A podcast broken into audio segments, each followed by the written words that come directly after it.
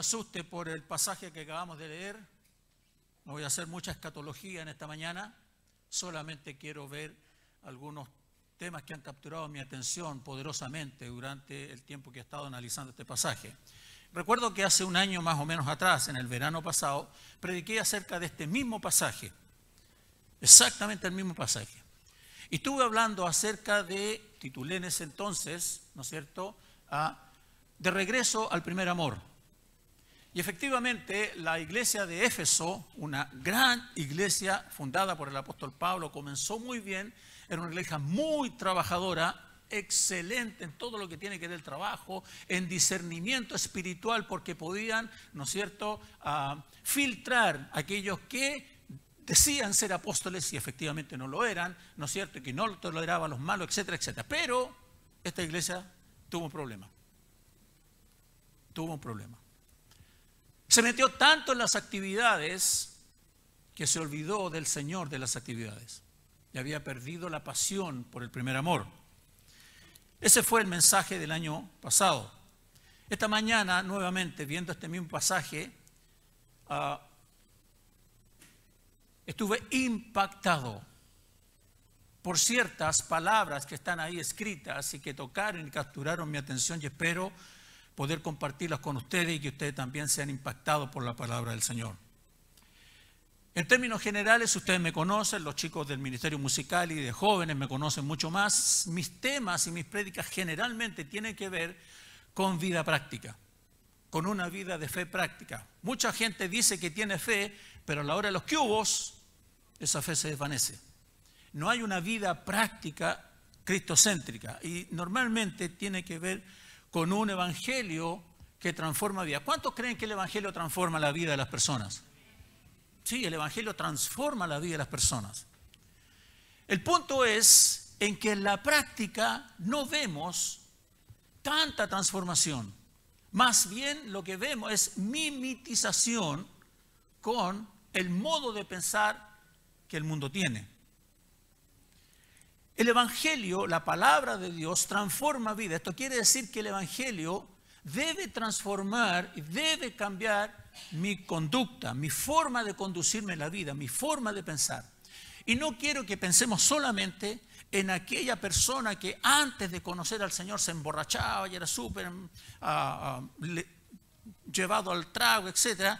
Y que ahora, gracias al Señor, no lo hace. O aquella persona, marido, que violentaba a su esposa o a sus hijos, o la mujer violentaba al esposo. No, no, no, no es tan solo eso. Es algo más profundo que eso. Quiero llevarlos hoy día a que veamos con profundidad un poco algunos pasajes que aquí señala. Es el interior de la persona lo que debe ser transformado. Es el fuero interno que debe ser transformado. Lo externo es una consecuencia de la transformación interna. He dicho esto muchas veces y me gustaría que tomara nota, siempre, y le he dicho a los jóvenes, traigan algo donde anotar algunas cosas porque se dicen cosas bien interesantes y de repente hay principios que nos ayudan mucho en la vida.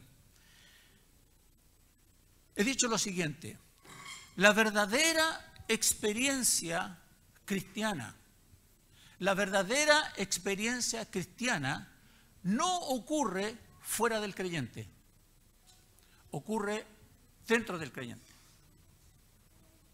Dice la Escritura que el Señor habita en nosotros por medio de su Espíritu Santo dentro de nosotros. ¿No sabéis que sois templo del Espíritu Santo, el cual está en vosotros y no es vuestro? Y internamente comienza la transformación del Señor. Vamos a ver después cómo nosotros podemos llegar a que efectivamente podemos ser transformados.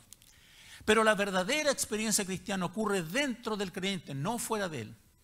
Tomando esto en mente, teniendo esto en mente, vamos a comenzar entonces con la palabra del Señor. Dice parte el verso 2. Yo conozco tus obras. Vamos a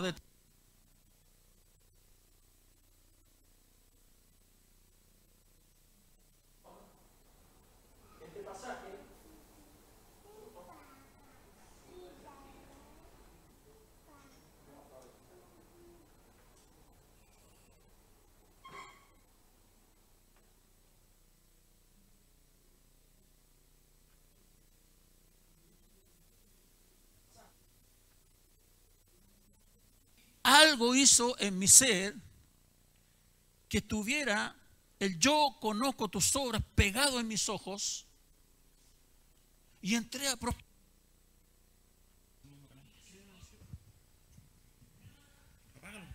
yo te pueda esconder. Tú conoces todas, mis obras todas, todas las cosas. No hay nada que te pueda hacer oculto. Hemos dicho eso muchísimas veces. Leí este pasaje muchas veces. De hecho, si usted lee en Apocalipsis el mensaje a cada una de las iglesias, comienza, primero escribe al ángel, etcétera, etcétera, y después dice, yo conozco tus obras. Hemos dicho muchas veces que el Señor es omnisciente. Omnisciente, la palabra omnisciente no figura en la escritura, no sale la palabra omnisciente. Pero sí hay mucha evidencia de que Dios conoce todas las cosas, todas las cosas. Perdón, la palabra Trinidad aparece, omnisciente se aparece. Y dije, wow, Señor, tú lo conoces todo. Nada puede estar escondido de ti. Si tú, Señor, si hoy día el Señor nos hiciera un escáner, nos hiciera un escáner y viera todo lo que hay dentro de nosotros, ¿qué encontraría? ¿Qué encontraría en tu vida, en tu corazón? ¿Encontraría envidia? ¿Mentiras? ¿Malas actitudes? ¿Rencores? ¿Qué encontraría?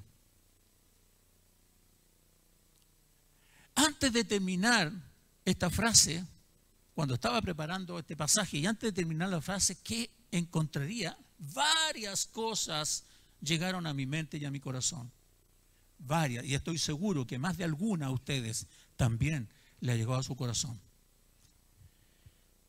Me vi absolutamente desnudo delante de Él.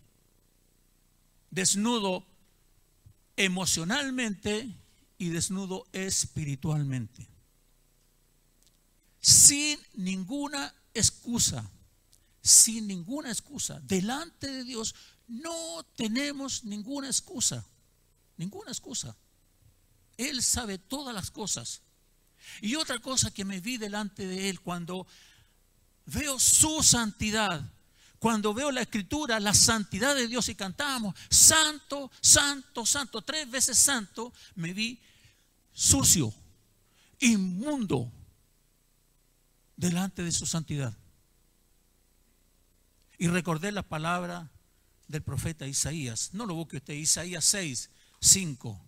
Entonces dije, ay de mí que soy muerto, porque siendo hombre inmundo de labios y habitando en medio de pueblo que tiene labios inmundos, han visto mis ojos al rey Jehová de los ejércitos. Isaías, el gran profeta mesiánico, se vio frente a la santidad de Dios y se encontró sucio de labios. Si usted no se siente sucio de labios, sucio de su corazón, sucio ante la santidad de Dios, revise su evangelio. Revise su evangelio. Señor, no te he visto con mis ojos, pero te he conocido y tengo una relación íntima contigo. ¿Cómo puedes permanecer a mi lado y amándome aún siendo yo como soy? Siendo un hombre sucio de labios, de corazón inmundo. ¿Por qué? Porque vivimos en una naturaleza pecaminosa, en una naturaleza caída, en una naturaleza caída. ¿Cómo el Señor puede estar a nuestro lado, amarnos profundamente si somos como somos? Es su gracia su gracia. Recuerde lo que ocurrió con Isaías en ese pasaje. Él tiene una visión del Señor y ve la santidad del Señor y dice que sus faldas cubrían todo el templo y él se vio desnudo y se vio absolutamente sucio delante de Dios. ¿Qué ocurrió en esa escena?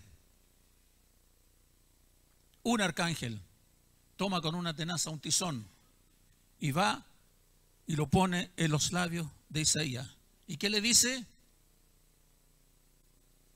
Es quitada tu culpa y limpio tu pecado. ¿Qué es eso? ¿Eso es obras o eso es gracia? Gracia, absoluta, gracia. No hizo nada Isaías para que su culpa fuera quitada y su pecado fuera perdonado. Y así usted y yo no hemos hecho nada para que el Señor nos ame como nos ama. Solo es su gracia, su amor, solo es su misericordia. Cuando uno dice, pero ¿será que Dios en realidad nos hace así como un escáner? Nos analiza cotidianamente y ve lo que hay en nosotros. Y yo sé que ustedes dicen, a ver, hermano Miguel, ¿de dónde está sacando esta cuestión? Muéstreme algún versículo bíblico que diga esto. Ok, tiene uno. Salmo 139. Dice, oh Jehová, tú me has examinado y conocido. Tú has conocido mi sentarme y mi levantarme. Has entendido desde lejos mis pensamientos. Has escudriñado mi andar y mi reposo todos mis caminos te son conocidos, pues aún no está la palabra en mi lengua, y aquí, oh Jehová, tú la sabes toda. El Señor nos examina cotidianamente y ve lo que hay en nuestro corazón. Así de profundo es su conocimiento. A veces decimos, sí, no se me cae un pelo si no es la voluntad de Dios. Bueno, a Sebastián se le han quedado mucho más que a mí, digamos, pero, pero, ¿ya? sin la voluntad de Dios. Pero no pensamos que el, que el Señor escudriña nuestro corazón. ¿Por qué? Porque ahí tenemos tesoros guardaditos. Ahí hay pecados favoritos que están súper guardaditos ahí y que queremos que el Señor ni se meta, ni se meta. El Señor nos hace un escáner cotidiano y revisa nuestra vida Tal conocimiento es demasiado maravilloso para mí, decía el salmista, no lo puedo comprender. ¿Cómo un Dios tan santo puede relacionarse con un hombre como yo, tan inmundo? ¿Qué hizo Isaías? Lo único que hizo Isaías fue reconocer que era un hombre de labios inmundos y que habitaba en un pueblo de labios inmundos. Él reconoció su pecado. Y lo único que nosotros tenemos que hacer cotidianamente es reconocer nuestro pecado. Nuestro pecado delante de Él. El Señor pasa su escáner espiritual y descubre aún lo que está oculto. Nos conoce íntimamente. Yo conozco tus obras. Yo te conozco completito. No hay nada que pueda esconderse de mí. Nada. El Señor nos conoce absolutamente completo, íntimamente, sabe perfectamente todo lo que hacemos o dejamos de hacer, lo que decimos o dejamos de decir, todo lo sabe. Piensa usted, Dios sabe cosas de nosotros que nosotros mismos hemos olvidado. Ya sea porque lo olvidamos por la lejanía del tiempo, por etcétera, etcétera, o porque intencionalmente queremos que esté olvidado. Él lo sabe. Él sabe aquello que tú has querido que nadie sepa. Él lo sabe. Yo conozco tus obras, dice el Señor. Ahora, si usted me permite ir un poquito más profundo de esto, el Señor no solo conoce lo que usted hace, deja de hacer, todo lo conoce el Señor, sino que quiero llevarlo un poquito más profundo. Él sabe no solo lo que hago, sino también la intención con que lo hago. Estas dos cosas pueden no tener concordancia. Puede que yo trabaje mucho para el Señor sin amar al Señor. El Señor conoce las intenciones de mi corazón. Jeremías 17 dice, 9 y 10. Engañoso es el corazón más que todas las cosas y perverso. ¿Quién lo conocerá? Yo, Jehová, que escudriño la mente y pruebo el corazón. El Señor escudriña nuestra mente. Sabe con qué intención estamos haciendo lo que estamos haciendo. Por eso es necesario que nuestra forma de pensar, nuestra manera de pensar debe ser transformada. Transformada. Si usted dice que ama a Dios, entonces hágalo honesta y sinceramente. Sabe que Dios no busca un amor perfecto. No busca de usted un amor perfecto, porque usted no puede amar al Señor perfectamente, somos imperfectos. Él busca un amor genuino, un amor sincero, un amor honesto. Eso es lo que busca el Señor de nosotros, un amor sincero, honesto. Esto también me gustaría que lo anotaran al margen de su Biblia o lo recordaran muy bien en su corazón. Se pueden hacer cosas correctas con el corazón incorrecto. Se pueden hacer cosas correctas con el corazón o con la intención incorrecta. Él sabe cuando estoy haciendo algo para Él solo para ser visto. Este es un tema que para, para nosotros como ministerio musical es muy relevante. Porque en el ministerio musical, generalmente la música y todo ese tipo de cosas, los egos son muy relevantes. Entonces, normalmente estamos viendo con los chicos respecto de por qué estamos aquí alabando al Señor. Le he dicho muchas veces ya que yo quiero que en el ministerio musical sean menos músicos y más cristianos. Que seamos canales de bendición por cual fluya la alabanza al Señor. Pero si uno no está, ¿no es cierto? Si un músico no está comprometido con el Señor, la cosa no funciona. Él sabe todo lo que hago. Él lo sabe. Cuando estoy trabajando para el Señor pero no lo amo, Él lo sabe. Él sabe, amados hermanos, amigos, el Señor no lo podemos engañar. Nosotros nos podemos engañar. Yo le puedo engañar a usted, usted me puede engañar a mí. Nosotros nos podemos engañar y pasa piolita. Pero al Señor no le podemos engañar. ¿Sabe que usted puede engañar a su esposa o a su esposo? Y va a pasar. Pero al Señor no lo engaña. El Señor conoce la intención que usted tiene. A Él no lo podemos engañar. Él sabe que cuando estamos en comunión en el culto, alabando y escuchando su palabra, y todo se ve muy bien, pero Él sabe que llegando a mi casa, la cosa cambia rotundamente. Es como que se me cambiara de chaqueta. Me saco la chaqueta cristiana y vuelvo a poner la chaqueta anterior, la del viejo hombre, y sale nuestra naturaleza natural. Él lo sabe.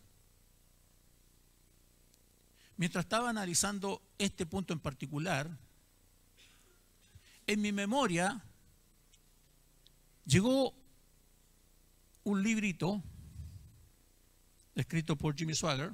No sé si algunos conocen a Jimmy Swagger. Jimmy Swagger es, fue un gran predicador, un televangelista muy, muy importante. Y él escribía muchos libros. Teníamos nosotros un pastor, eh, más bien casi familiar nuestro, que trabajaba en el ministerio de Jimmy Swagger. Y él siempre nos entregaba y nos repartía estos libritos. ¿ya? Tenemos varios en la casa. Y me recordé de este libro de Jimmy Swagger, que se llama Esa cosa. Esa cosa. Fui a al closet ahí donde tenemos todos estos libros, lo busqué y lo leí rápidamente para entender y, saber cuál era la centralidad de su enseñanza. Y justamente habla de aquellos cristianos que tienen un doble estándar, que tienen una doble vida, que están en la iglesia, participan en ministerios, están trabajando para el Señor, pero tienen una doble vida. Tienen un doble estándar. Y esto era mucho más específico porque tenía que ver ¿no es cierto?, con aquellos pecados sexuales. Pero efectivamente, Dios sabe si yo tengo una doble vida o no. Si usted tiene una doble vida, Dios lo sabe. Quiero que eso le quede súper claro, que Dios sabe lo que usted está haciendo en su intimidad. Dios lo sabe. Cuando usted está solo, cuando nadie lo ve y usted está haciendo algo que no corresponde al Señor, Él lo sabe. Él lo sabe. Recuerdo hace mucho tiempo atrás también, estábamos recién pololeando con, con quien es ahora mi esposa y que me trajo a los caminos del Señor. y recuerdo que un joven había llegado hace poco a la iglesia, llegó y un día quería hablar conmigo y me dijo, pucha, me gustaría hablar contigo, etcétera, etcétera, y yo no sabía de qué se trataba, así que ya juntémonos el próximo domingo, etcétera. Y, y Cecilia me decía, sabe que tenga cuidado, tenga cuidado. Y me decía, ¿por qué tener cuidado? Sea, una conversación nomás con, con otro joven. Y empecé a orar al Señor. Y dice, Señor, ¿cuál será el problema de este chico que quiere conversar conmigo? Como a la mitad de semana más o menos, vino una palabra a mi mente y a mi corazón, homosexualidad. Y yo decía, Señor, ¿será una cuestión mía? Oré al Señor para que me confirmara si efectivamente el tema era por ese lado. Llegó el día domingo, nos fuimos, me fue a buscar ahí donde nosotros nos quedamos, y fuimos a una cancha de fútbol donde jugar, y él dijo, mira ahí debajo de los árboles, eh, no dije yo, mejor en el centro de la canchita nomás, donde no vean de todos lados. y, y él estaba ahí incómodo, no sabía cómo, cómo, cómo comenzar, y me dijo, mira, la verdad es que me gustaría pucha, conversar contigo, no sé qué. Yo le dije, pero mira, yo sé cuál es tu problema. Tú eres homosexual. ¿Cómo lo supiste? ¿Cómo lo supiste? Yo dije, bueno, el Señor revela algunas cosas. Y después de toda la conversación al final le dije, mira, cada vez que tú sientas la necesidad de ir y caer en eso, acuérdate de una cosa, Dios lo sabe. Y ahora yo también lo sé. Acuérdate de que alguien lo sabe para que eso sea un freno. Cada cosa que usted hace que no está de acuerdo a la voluntad del Señor, quiero que sepa una cosa. Dios lo sabe. Dios lo sabe.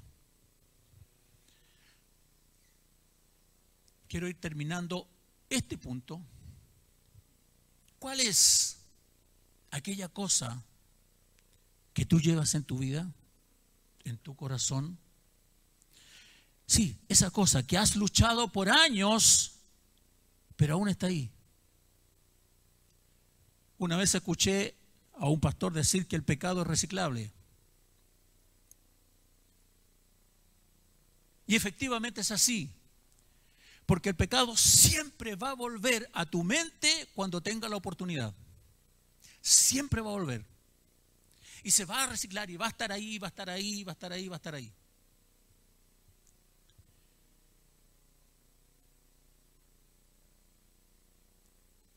Hay un pasaje en el capítulo 2, verso 20, en el mensaje a la iglesia de Tiatira. Dice, pero tengo unas pocas cosas contra ti, que toleras a esa mujer Jezabel, que se dice profetiza y enseña y seduzca a mis siervos a fornicar y a comer cosas sacrificadas a ídolos. El siguiente me impactó. Y le he dado tiempo para que se arrepienta, pero no quiere arrepentirse de su fornicación. Muchas veces, hermano, muchas veces va a pasar que el problema es que no nos queremos arrepentir porque ese pecado o esa situación es muy cómoda para nosotros. Es muy cómoda. Nos gusta, nos atrae. Pero dice Dios, le he dado tiempo para que se arrepienta, pero no quiere arrepentirse. No quiere arrepentirse. Una de las cosas que me impactó de este librito, yo no sé si usted sabe cuál fue casi el final de Jimmy Swagger. Jimmy Swagger fue acusado de conductas sexuales impropias. Y tuvo que confesar públicamente en un culto multitudinario que se transmitía prácticamente a gran parte del mundo que él había pecado contra Dios y contra su familia. Nada se escapa al escáner del Señor. Nada, nada se escapa al escáner del Señor. Ante Él estamos en desnudez, nada podemos guardarnos y muchas veces y en las oportunidades que he estado en sesiones de consejería solo o con mi esposa, le hemos dicho a quienes consejamos, si estás enojado con Dios, díselo a Dios. Si Él lo sabe. Él sabe que estás enojado. ¿Para qué ocultarlo? Díselo a Él. Una forma de decirle a Dios las cosas que sentimos. Él nos hizo con sentimientos, con emociones que emergen en situaciones conflictivas. Entonces, si de repente estamos enojados con Dios, estoy choreado porque esta cuestión no la entiendo, hay que decirle al Señor. No lo ocultemos, porque si lo ocultamos genera rencores, pero si lo decimos genera un alivio. El Señor nos va a sorprender si usted le dice, Señor, estoy tan enojado contigo porque pasa esta cuestión y no, ya no sé qué hacer. No, Él no se va a sorprender. Si Él le conoce a usted, Él le sabe.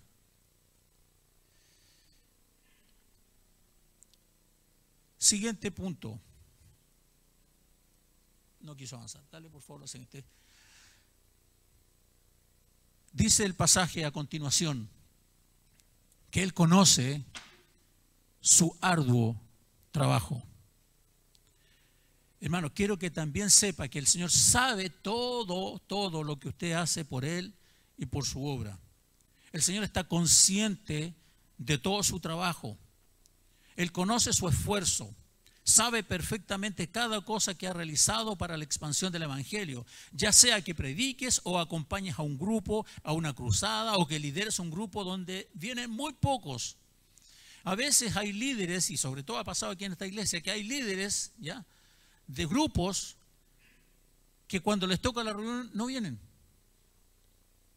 No los líderes, sino el grupo. Y a veces parte la reunión el líder solo y una u otra persona. El Señor sabe eso. Sabe que los líderes de repente tenemos que lidiar con situaciones en donde nos sentimos desmoralizados porque vemos que las personas no tienen interés. No tienen interés. Hoy día hay tantos ah, cosas que nos desvían de aquello que nosotros necesitamos hacer. Él reconoce cuando usted ha ayudado a correr las sillas o las mesas. Pero cuando de repente hemos dicho, oye, los varones, por favor, que lleven las mesas para abajo porque hay que hacer una cosa abajo, perfecto, ya, ya lo va rezongando, bueno, el Señor sabe su intención. Sabe que usted va rezongando. Si usted lo hace con ánimo, el Señor sabe que lo hace con ánimo. Sabe que lo Y a cada uno dará su propia recompensa. También reconoce la paciencia que han tenido muchos de ustedes en soportar quizás muchísimas cosas. ¿Cuántas veces nos ha pasado, y lo digo por experiencia personal, en que queremos dejarlo, ya no quiero más guerra, no sigo. Voy a estar en la banquita, nomás sentadito como, como mucha gente, y no voy a ser líder, no voy a ser aquí, no voy a hacerlo esto. El Señor sabe eso, sabe cuando no hemos sentido. Sabe también la dificultad que usted tiene con aquellos que efectivamente ya no siguen la palabra del Señor, que están en la iglesia, que están con nosotros, pero no son de nosotros. Juan decía, ¿no es cierto? Estaban con nosotros, salieron de nosotros, pero no eran de nosotros. Y salieron de nosotros para que se manifestase que no todos son de nosotros. No son genuinos cristianos, pero están en el grupo y hay que bendecirlos, hay que liderarlos, hay que ah, guardarlos, hay que amarlos. Y esto fundamentalmente porque la misma sangre que se derramó por mí también se derramó por aquellos que no le interesa el Señor. Ha probado a los que dicen ser apóstoles y no lo son.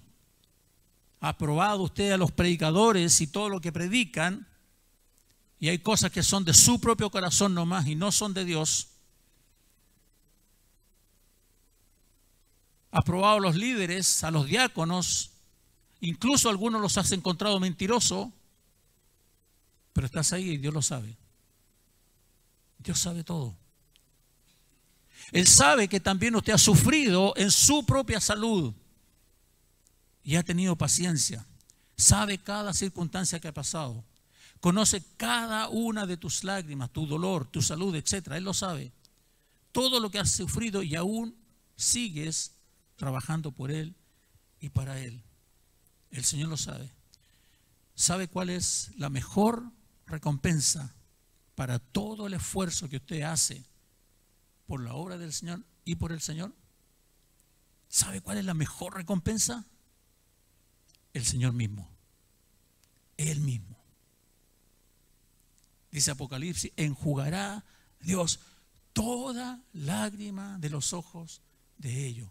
Y ya no habrá más llanto, ya no habrá más enfermedad. Siguiente punto. Pero tengo contra ti. Cuando llegué a este, a este versículo dije, oh no, Señor, íbamos tan bien. íbamos tan bien. Por favor, no. No descubras mi secreto. Era entre tú y yo nomás. Amados, siempre, siempre en nuestras vidas va a haber algo. Siempre hay algo. Siempre hay algo. Luchamos por vivir en santidad, pero siempre hay algo. Y esto es porque vivimos en una naturaleza pecaminosa, en una naturaleza pecaminosa. Génesis 4, 6 y 7, entonces Jehová dijo a Caín, ¿por qué te has enseñado? ¿Y por qué ha decaído tu semblante? Si bien hicieres, ¿no serás enaltecido? Y si hicieres, y si no hicieres bien, el pecado está a la puerta. Siempre el pecado va a estar ahí a la puerta y le va a tentar. Y le va a tentar. Ya sea un pecado pasado o sea un nuevo pecado. Pero siempre nosotros vamos a estar sometidos, ¿no es cierto?, a la tentación de una u otra cosa. Y quiero decirle algo que quede también muy claro. Ser tentado no es pecado. Ser tentado no es pecado. Ceder a la tentación es pecado. La decisión la tomamos cada uno de nosotros. Nosotros tomamos la decisión. Cuando uno es tentado, no diga que es tentado de parte de Dios, porque Dios no puede ser tentado y Él no tienta a nadie, sino que de su propia concupiscencia es atraído y seducido, dice la Escritura. Dice la Escritura. ¿Hay algo en tu vida que debes sacar? Sí, de seguro. Yo creo que ninguno de nosotros puede levantar la mano y decir, mire, de mí no hay ninguna cosa que sacar. Todos tenemos algo que debemos sacar de nuestra vida. Todos tenemos actitudes, pensamientos, dichos, conductas, mentiras, envidias, en fin, muchos, muchos. Tenemos cosas. El Señor dice esta mañana, Miguel, tengo algo contra ti. Ponga allí su nombre, Felipe, el Señor tiene algo contra ti. Cecilia, el Señor tiene algo contra ti. Cada uno de nosotros, el Señor tiene algo contra nosotros. Algo quiere limpiar, algo quiere sacar el Señor de nosotros. Wow. No desaprovechemos la oportunidad de arrepentirnos y poner esa situación en las manos del Señor. En las manos del Señor. ¿Qué hacemos? ¿Qué hacemos? Verso 5. Recuerda, por tanto, de dónde has caído y arrepiéntete. Y arrepiéntete. La palabra arrepiéntete suena casi con tamboriles en nuestro corazón. Ese es el primer paso, arrepentirse. Arrepentirse es el primer paso. Y debe ser dado correctamente. Porque no solo se trata de arrepentirse de palabras, sino que luego debemos mostrar frutos de arrepentimiento. Juan el Bautista le decía a los fariseos, haced frutos dignos de arrepentimiento. Creo que lo dije la vez anterior también. Arrepentirse no es lo mismo que pedir perdón. arrepentirse no es lo mismo que pedir perdón. Uno puede pedir perdón sin tener la más mínima intención de arrepentirse. Voy a repetir eso. Uno puede pedir perdón sin tener la intención de arrepentirse.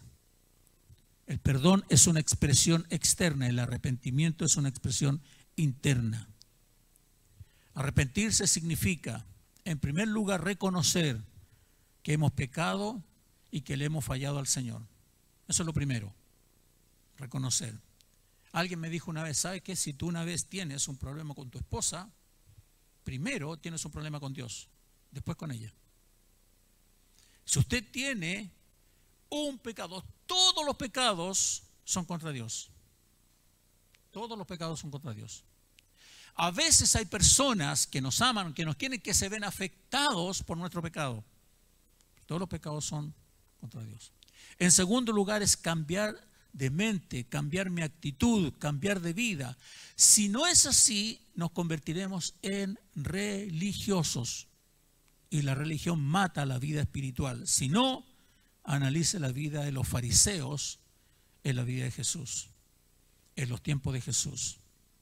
Hay una necesidad imperiosa, amados hermanos, imperiosa en el pueblo de Dios, en la iglesia del Señor, la necesidad de ser transformados. No es suficiente el conocimiento, es muy importante, pero no es suficiente. Los fariseos tenían mucho conocimiento, mucho conocimiento. Usted sabe las cosas que hacían. Muchos creyentes hoy tienen una relación con Dios intelectual. ¿Qué quiero decir con eso? Una relación de conocimiento. Saben mucho pasaje de la Escritura, saben versículos bíblicos, incluso se lo podrían repetir de memoria pero en su vida no hay una transformación. Es un evangelio intelectual, intelectual. Harto conocimiento, saben muchos, pero es insuficiente. No es suficiente lo que trabajo para el Señor, es muy importante, pero no es suficiente. Se puede trabajar mucho para el Señor, pero no amar al Señor. Anote este otro principio es más importante su relación con Dios que el trabajo que usted hace para Dios. Es más importante su relación con Dios que el trabajo que usted hace para Dios. A veces trabajamos para el Señor con las motivaciones incorrectas. Y al Señor no le agrada eso. Entonces, ¿qué es lo suficiente? ¿Qué es lo que tendríamos que hacer nosotros para agradar plenamente al Señor? ¿Cómo lo hacemos?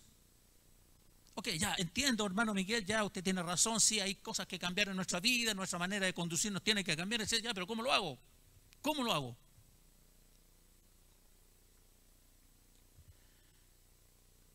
Sin creerme ni menos ser sabio en la escritura, quiero atreverme a responder esa pregunta con un pasaje muy conocido. Yo creo que lo voy a nombrar y usted se va a acordar al tiro.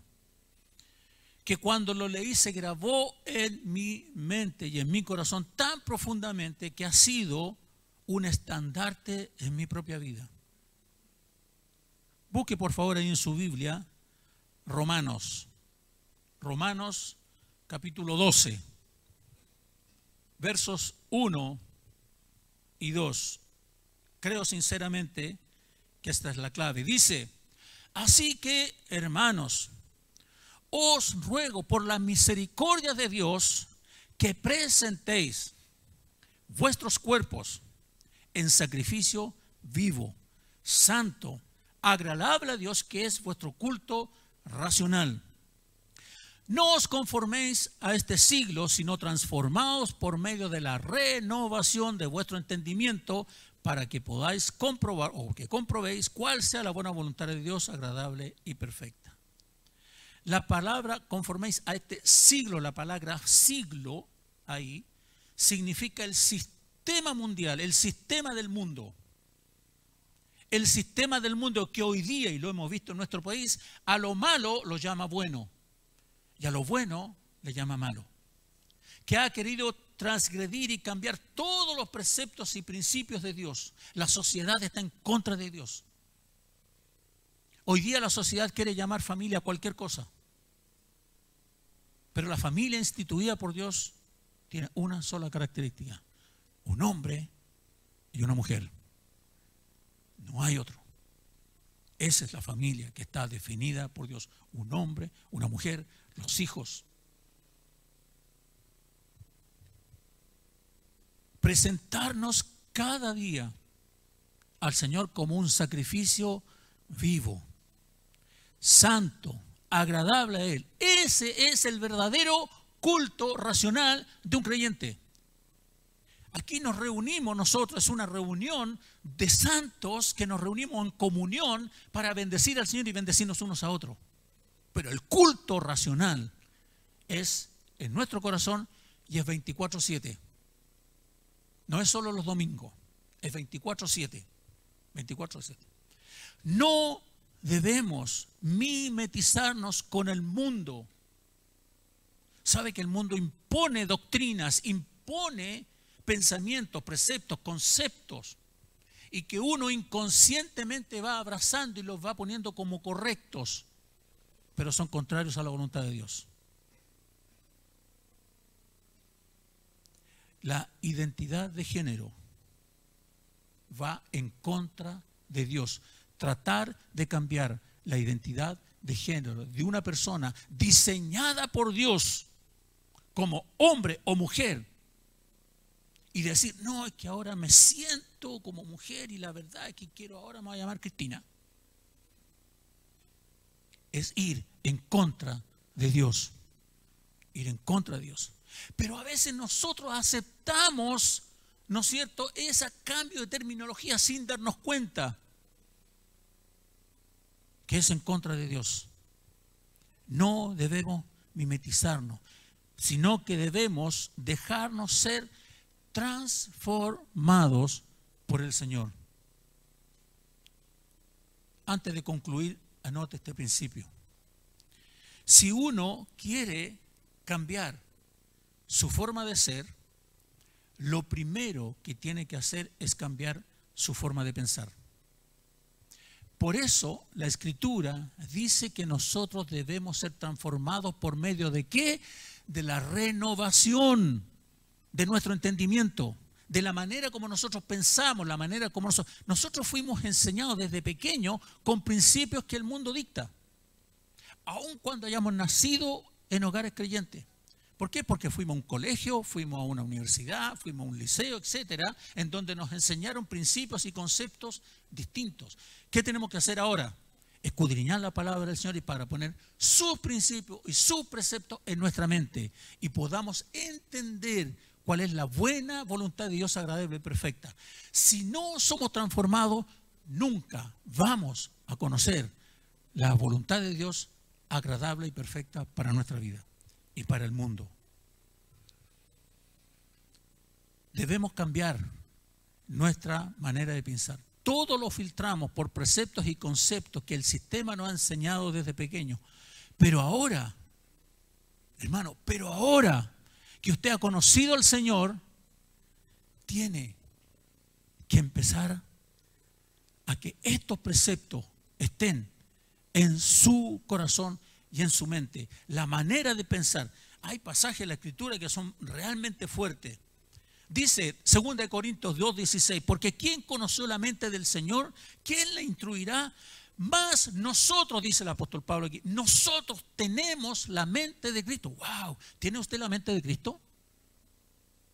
¿Tiene usted la mente de Cristo? ¿Piensa como Cristo? Se da cuenta que tenemos que ser transformados. Pablo decía, más nosotros tenemos la mente de Cristo. Filtramos todas las cosas en función de principios bíblicos. Y eso tenemos que buscar. Por eso hay una necesidad de ser transformados, una gran necesidad de ser transformados para ser un testimonio viviente de una vida cristocéntrica, de una vida cristocéntrica. No sé si me estoy explicando bien, pero en el fondo nuestra vida tiene que ser transformada. cambiada. Nuestra forma de pensar tiene que cambiar para que en las decisiones que tomemos en la vida, estas decisiones tengan o estén fundamentadas sobre principios sólidos de la Escritura. Si no, no nos va a ir bien. Desde el punto de vista espiritual, no nos va a ir bien. ¿Cuántos de ustedes están dispuestos a decir, Señor, de verdad transforma mi vida? Yo necesito que el Señor transforme mi vida. Yo necesito que Él cambie mi pensamiento, que Él cambie mi vida, que Él cambie mi corazón, que cambie mi mente, para yo poder ser un testimonio viviente de una vida cristocéntrica. Cristocéntrica.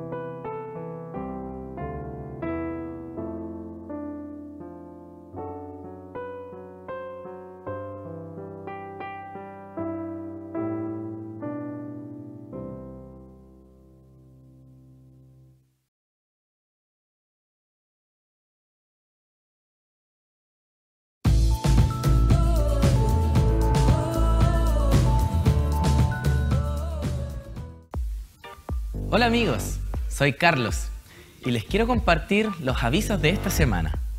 Clama a mí y yo te responderé y te enseñaré cosas grandes y ocultas que tú no conoces. Te esperamos los domingos a las 10 de la mañana. Dejen que los niños vengan a mí y no se lo impidan. Hola amiguitos, te invito a participar con nosotros todos los domingos a las 11 de la mañana para saber algo más de tu amigo Jesús. Lleguemos ante su presencia con alabanza, aclamémosle con cánticos. Visita nuestros cultos cada domingo a las 11 de la mañana. Estos fueron los avisos de esta semana. Te invitamos a participar con nosotros. Y recuerda, compartir estas publicaciones para que más personas conozcan la palabra de Dios. Suscríbete a nuestro canal de YouTube, a nuestra fanpage y a nuestro sitio web.